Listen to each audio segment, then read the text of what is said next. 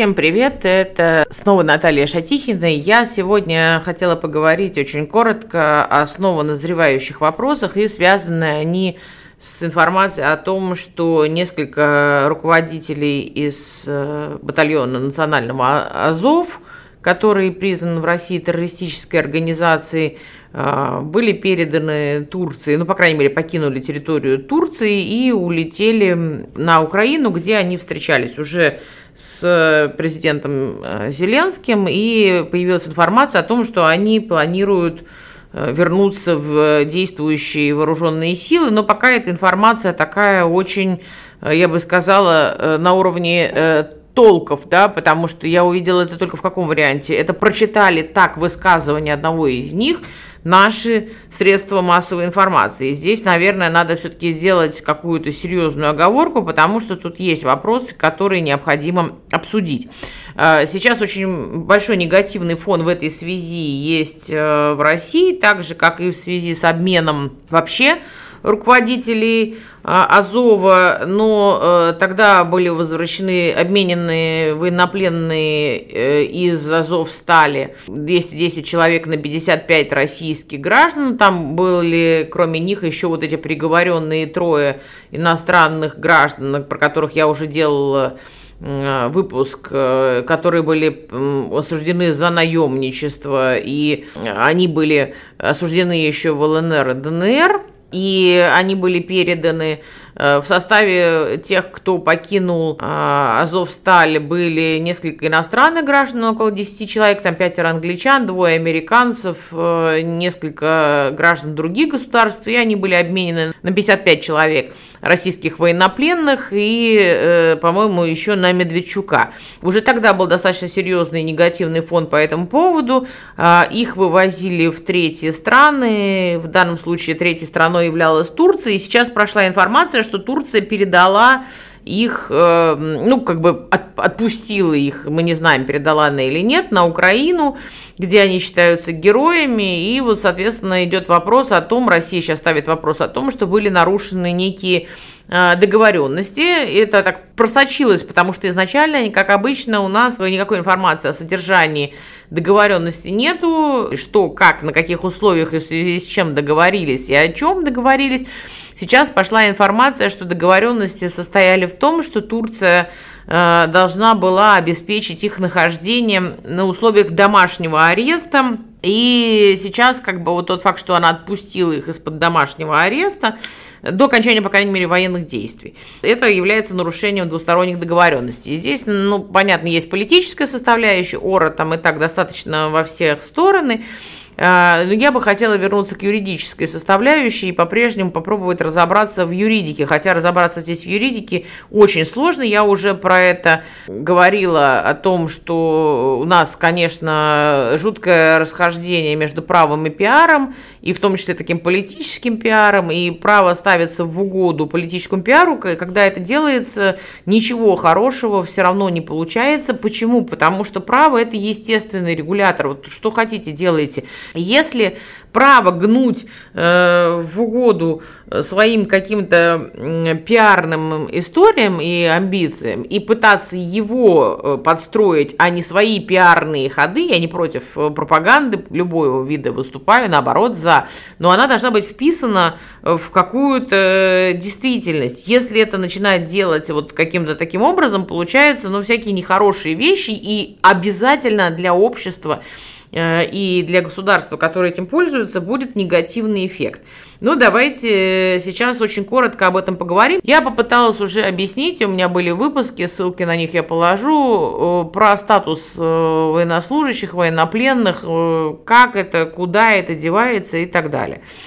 Я говорила о том, что у нас существуют Женевские конвенции, и сейчас уже применяется в основном Женевская конвенция 49 года – она свела вся Гагскую, Гагскую и э, предыдущие Женевские конвенции, связанные с э, правилами обращения военнопленных.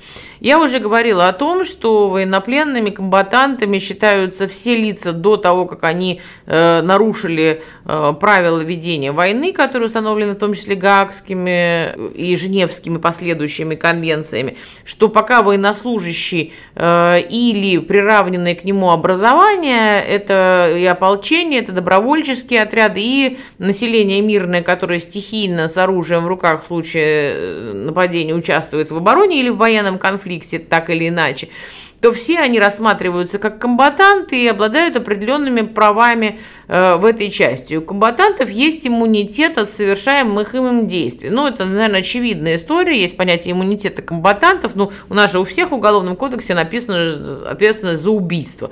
Э, военнослужащие в рамках военного конфликта убивают одни других. Э, вот в этом смысле у них есть э, иммунитет. Есть иммунитет в части убийства в некоторых случаях мирного населения, в том случае, когда это подпадает подпадает под правила ведения войны. То есть в данном случае, когда оружие применяется надлежаще или целесообразно, когда э, захват совершается, ну, то есть уголовное это право есть, как это избежать? Вот если есть вооруженный конфликт, у нас есть комбатанты, комбатанты находятся под иммунитетом а, от ответственности за определенные действия. Ну, я уже сказала, что основным признаком комбатанта является тот факт, что он носит оружие открыто и э, участвует в военных действиях, да, так или иначе. Если человек нарушает правила ведения войны, он статус комбатанта утрачивает, и, соответственно, привилегии и иммунитеты, которые с этим статусом связаны, они точно так же утрачиваются. Поскольку военнослужащие попадают в плен, э, у обеих сторон, у всех участников конфликта традиционно э, для них установлен специфический режим. И вот эта Женевская конвенция 49 года является таким главным актом, который регулирует статус военнопленных. И здесь появляется очень тонкая такая грань. У нас уже не в первый раз в ситуации с Украиной возникает расхождение в понимании военнопленных комбатантов да, и лиц, которые участвуют так или иначе в этом конфликте как преступники. Объясню почему. У нас есть международные соглашения, которые устанавливают составы военных преступлений, э, за которые лица несут ответственность. Ну, например, там вот, да, э, расправы над мирными гражданами, непосредственные казни, стрельба умышленная, то есть когда это э, действия непосредственно направленные, не в рамках военных действий там что-нибудь не туда попало. В рамках военных действий что-нибудь не туда попало может быть, например, использование неизбирательных вооружений в мирных районах и по гражданским целям, но здесь всегда есть определенная тонкость. Что происходило у нас, я тоже про это говорила. Дело в том, что вот эти все подразделения для того, чтобы привлекать к ответственности их э, участников, э, были признаны террористическими организациями. И, естественно, поскольку это террористическая организация, это как бы сразу выпадает за статус комбатантов. Ну, там одна была история с наемниками, я уже про это рассказывала, да, то есть мы считаем их наемниками, они настаивают на том, что они комбатанты, потому что они интегрированы в вооруженные силы и, в принципе, никому ничего не запрещает за деньги воевать, если особенно ты интегрирован через командование в вооруженные силы того или иного государства.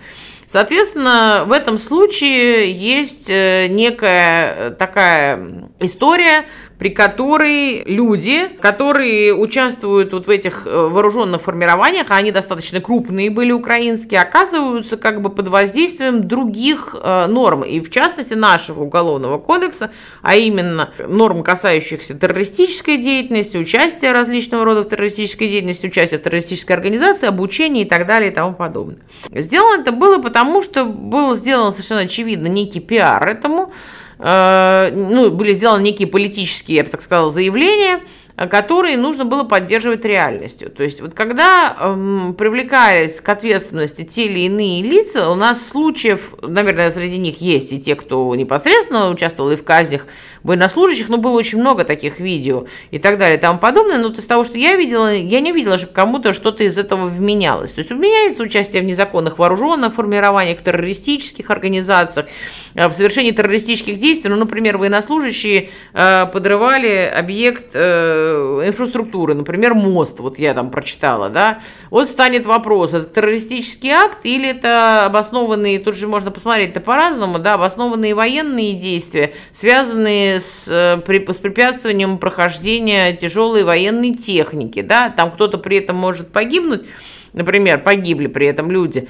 Но вопрос стоит о том, насколько это были обоснованные действия и так далее. Значит, что у нас получилось э, из нехорошего с Азовсталью? У нас было провозглашено, что начато некое расследование в отношении главарей, которые находились в Азовстале и которые сдались в плен там при посредничестве неких международных организаций. А, соответственно, ну там речь идет о, даже не международных организациях, а иностранных институциях, я бы так сказала. Была версия, что в переговорах участвовал э, принц Бен Салман, который Саудовскую Аравию представлял, и Турция также выступала в качестве нейтральной или квазинейтральной организации. Страны, я бы сказала, да, державы, которая здесь некую функцию выпустила. Значит, у нас получился двойственный состав. Если это prisoners of war или военнопленные, им должно быть гарантирован целый большой объем социальных пакетов, а, и они должны содержаться в надлежащих условиях. Их, в принципе, могут даже отпускать под честное слово куда-то ходить, двигаться и так далее. Если это невозможно, то они могут быть интернированы, то есть а, помещены в специальный лагерь для военнопленных. То есть это некая территория, где они будут, ну, как бы на положении воинской части такой же находиться, как и любой другой, за исключением оружия, которое у них изъято. Они сохраняют право на знаки отличия, их должны содержать, кормить, поить там на уровне военнослужащих, если вот очень просто это все делать, и просто будет обнесенная э, территория, да, обнесенная там колючей проволокой, э, в тюрьмах их разрешается помещать только в исключительных условиях, то есть тюремного содержания, и, ну, они, грубо говоря, находятся в таких же точно казармах, только где-то, где им эти условия создают. Кормят, поют там и каким-то их э, способом поддерживают. Эти военнопленные действительно входят в обменный фонд и подлежат обмену. И действительно 117 статья этой самой конвенции говорит нам о том, что военнопленные, возвращенные обратно или репатриированные, они называются словом, термином таким в конвенции, не могут быть использованы на действительной военной службе. Сказано в конвенции. Только здесь такая история, э, она э, состоит в том, и чё, ну, то есть предполагается, что страны просто иначе не будут обмениваться военнопленными, да, э, если ничего не будет. Ну, из последствий юридических этого возвращения в действительную военную службу эм, является э, тот факт, что они утрачивают дальше статус комбатанта и в последующем в качестве комбатанта рассматриваться не могут. И здесь необходимо сказать, что в данном случае речь идет все-таки о действительной военной службе. Действительная военная служба предполагает все-таки службу в вооруженных силах, э, кроме нахождения военнообязанных в запасе, резерве и ополчении. Вот это э, все-таки термином охватывается. Мы пока, ну, по крайней мере, я нигде не увидела, что речь идет о том, что они будут возвращаться э, к действительной военной службе. То есть, возможно, речь будет идти о какой-то инструкторской деятельности, может быть, какой-то э, политической да, деятельности, но я пока этого не увидела. Э, действительно, это все запрещено конвенцией, но еще раз говорю, что речь шла о том, идет о том, что мы предполагаем, что их обменивали, перенаправляли как военнопленных. Ну, как минимум, у нас есть очевидное расхождение, потому что было объявлено, что в отношении руководства Азова ведется расследование, и они находятся в следственных изоляторах, потому что в отношении их идет какое-то преследование и рассматривается уголовное дело. И дальше мы попадаем в понятную ловушку, потому что если это подсудимый, ну или а, вообще осужденный военные, как речь э, о тех вот трех наемниках шла, да, э, или это лица, которые обвиняемые по делу, то они, извините, ни разу не военнопленные. Если они военнопленные, то это одна история – тогда непонятно, как мы их рассматриваем в рамках уголовного дела. То есть мы на сегодняшний момент не знаем, как кого их меняли. Как заключенных, ну, заключенных юридически не меняют, но их могут передать в другую страну для э, продолжения преследования и э, либо для отбывания наказания. Такое может быть передача преследования и передача для отбывания наказания. У нас первый такой дикий совершенно казус был с теми моряками, которые в Керченском проливе были задержаны на украинском судне, если вы помните, еще до начала СВО этот известный сюжет «Продави его», значит, трам-пам-пам, там, как я тогда и прогнозировала, напомню вам, была занята позиция, что их преследовали за незаконное пересечение границы Российской Федерации, и поэтому, дескать, наши посчитали, что иммунитет военного судна на них не действует, и что они привлекались к ответственности, находились они в следственных изоляторах и привлекались к ответственности в качестве неких обвиняемых по делу о незаконном пересечении государственной границы Российской Федерации. И что это было обычное такое гражданское задержание в рамках Уголовного кодекса Российской Федерации. Ну, задерживают нарушителей границы, и здесь их задержали, а то, что это было военное судно, мы как бы проигнорировали. Потому что с точки зрения военного суда у нас опция какая? Либо его вытолкать, либо потопить, потому что никаких уголовно-правовых мер вы к нему применить не можете. Оно не находится под юрисдикцией вашего государства. Ну, вот и они у нас содержались, содержались, содержались в следственном изоляторе, а потом мы их взяли и, не дожидаясь приговора уже на стадии окончания следствия, взяли и обменяли зачем-то с Украиной на каких-то других граждан. То есть то, что обменяли, и кто-то из наших граждан явился, это хорошо. Я с точки зрения юридической говорю, мы оказались в непонятной ситуации ситуаций. То есть у тебя есть обвинение, у тебя есть уголовное дело, лица эти установлены. Они там могут быть освобождены из-под стражи, э, можно не препятствовать их отъезду, например, под обязательство о явке да, в необходимое время. Но совершенно очевидно, что они не приедут. Ну и получается, что мы фактически завешиваем дело, вешаем его в виде глухаря, потому что э, они к нам, очевидно, никуда не явятся, мы их добыть не можем, ну и дальше, значит, как-то все сошло на нет. И вот эта практика, как бы, натягивания птицы известной на глобус, э, она, конечно, сыграла злую шутку а с Азовом особенно. А это произошло по одной простой причине, потому что мы так все время говорили со всех трибун, что это террористы, нацисты и так далее, и тому подобное, их ждет суд за расправу над жителями Донбасса, но э, мы ведь э, с вами не увидели предъявленных им преступлений в части расправы на жителей Донбасса. Очень много активно рассказывалось, как те или иные украинские военнослужащие э, говорили о том, что те отдавали совершенно бесчеловечные приказы, но мы этого не увидели. Если э, договоренности с Турцией состояли в том, что они должны находиться в режиме домашнего ареста, ну, э, возможно, мы их все-таки передавали вместе с преследованием. И речь шла о том, что мы их преследуем э, до окончания военных действий, и они пусть находятся у вас, значит, была некая уголовно-правовая процедура, в результате которой они там в глубине и остаются. Э, где-то на турецкой территории, потому что, значит, наши не хотели их держать, а основная задача состояла в том, что э, надо было отдать вот этих иностранцев. Иностранцы должны были явиться куда-то, значит, на родину к себе и иметь возможность перебраться. И у нас возникла вот эта как бы дурацкая ситуация. Тогда получается, что Турция не соблюла уголовно-правовые договоренности, что был некий запрос от них, запрашивающий государство, что у нас было, не знаю, какое-то дело об экстрадиции, но оно тоже в судебном порядке должно рассматриваться и их передали как бы вместе с преследованием. Э, это первый вариант, который может быть. Теперь, что касается передачи, в принципе, э, военнопленных. Если их передавали как военнопленных по международному гуманитарному праву, то тут у нас есть опции. Вообще, это как-то очень незаметно протекает для российских источников, но уже примерно с января идет э, разговор э, в средствах массовой информации, связанных с Украиной и международных, о том, что Турция может выступить в качестве державы-покровительницы для Украины. Держава-покровительница в международном гуманитарном праве, это на самом деле не только связано с военнопленными, это еще и масса других историй. Там есть такая фигура держава-покровительницы, то есть третья страна, не вовлеченная в конфликт, но может выступить в качестве гаранта безопасности, то есть э, она будет обеспечивать безопасность в переговорах вот с нами, с нашей стороной.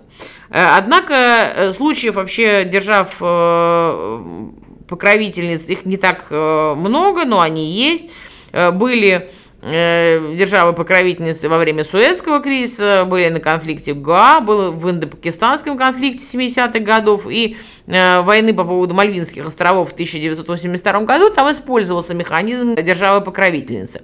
Есть понятие еще заинтересованной державы, то есть, в принципе, э, военнопленные могут быть в некоторых случаях, особенно для оказания медицинской помощи, если у них какие-то тяжелые обстоятельства или еще каких-то причин, ну там они, в общем, все перечислены, они могут быть интернированы в третье государство, так называемое заинтересованное государство, которое будет э, за счет, э, кстати сказать, державы, э, которой они приписаны, да, эти э, граждане их содержать у себя там где-то вне военных действий. Я не исключаю, что мы передавали их Турции вот в рамках вот такой как бы э, деятельности заинтересованной державой. И в результате получилась какая история, да? Мы передали э, туда этих граждан. Вот э, что это за домашний арест? Ну, то есть домашний арест может быть как уголовно-правовая мера, а может быть как мера для военнопленного. То есть он находился в интернированном состоянии у нас, находится в интернированном состоянии там, ну, только в лучших бытовых условиях, да, то есть он там находится, он ограничен в перемещении и в передвижении, и тогда не очень понятно, как его возвратили на Э, Украину. Вот этот как бы вопрос стоит, э, почему их возвратили и уклонились от своих обязательств по э, содержанию вот этих самых лиц интернированных, да, которые должны были бы быть. И их перевезли на Украину, и Украина там их дальше чествовала как героев.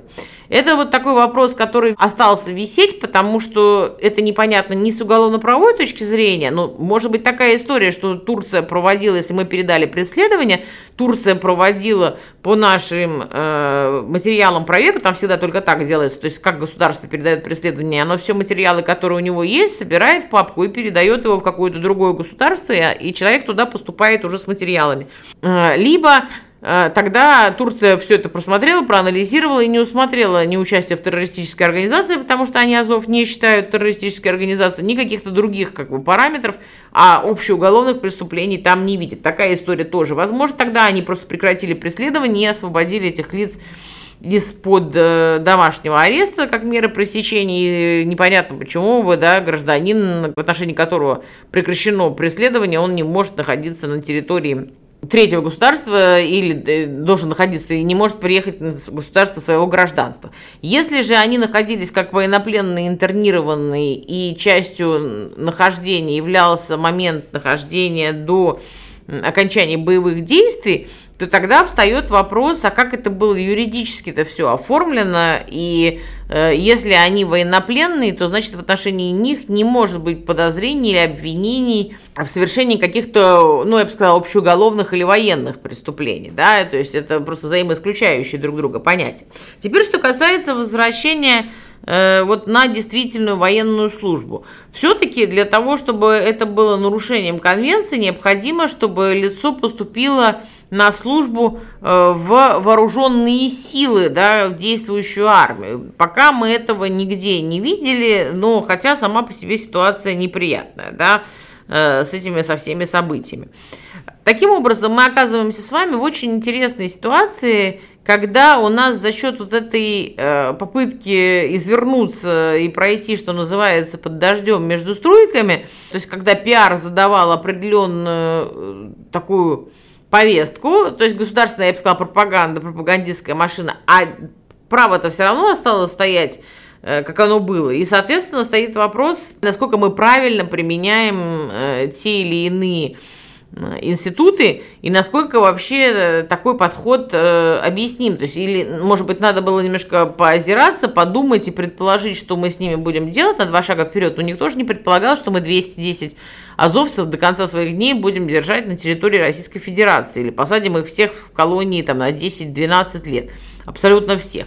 Поэтому сейчас, конечно, негатив, который идет, он во многом объясним, потому что э, просто людям не очень понятно. Вы им рассказывали какие-то убийцы и нацисты все как один, а теперь берете их, отправляете, грубо говоря, к э, врагу, да, обратно.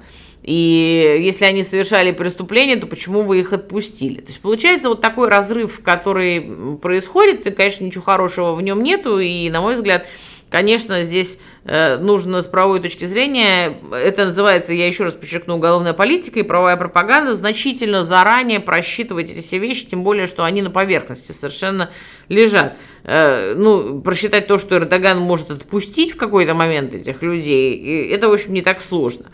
Тем более, что Эрдоган тоже, он очень себе на уме человек, он только что выиграл выборы, ему, собственно, сейчас можно сделать все, чтобы получить поддержку мощных сил в тех же самых Соединенных Штатах Америки. Естественно, он будет торговать сейчас в две стороны. И, соответственно, вот он будет занимать вот такую очевидную позицию. Я на этом хотела бы с вами попрощаться. Надеюсь, что немножко стало понятнее. То есть понятно, что ничего не понятно, но хотя бы очертания, да, и понятны проблем, которых мы обсуждаем. И я надеюсь, что это поможет вам не вестись на всякие глупости, которые очень обширно в социальных сетях и в средствах массовой информации представлены. Но еще раз скажу, это, к сожалению, последствия крайне недальновидной э, политики в этой части. На этом прощаюсь с вами, желаю всего самого лучшего и до следующего раза.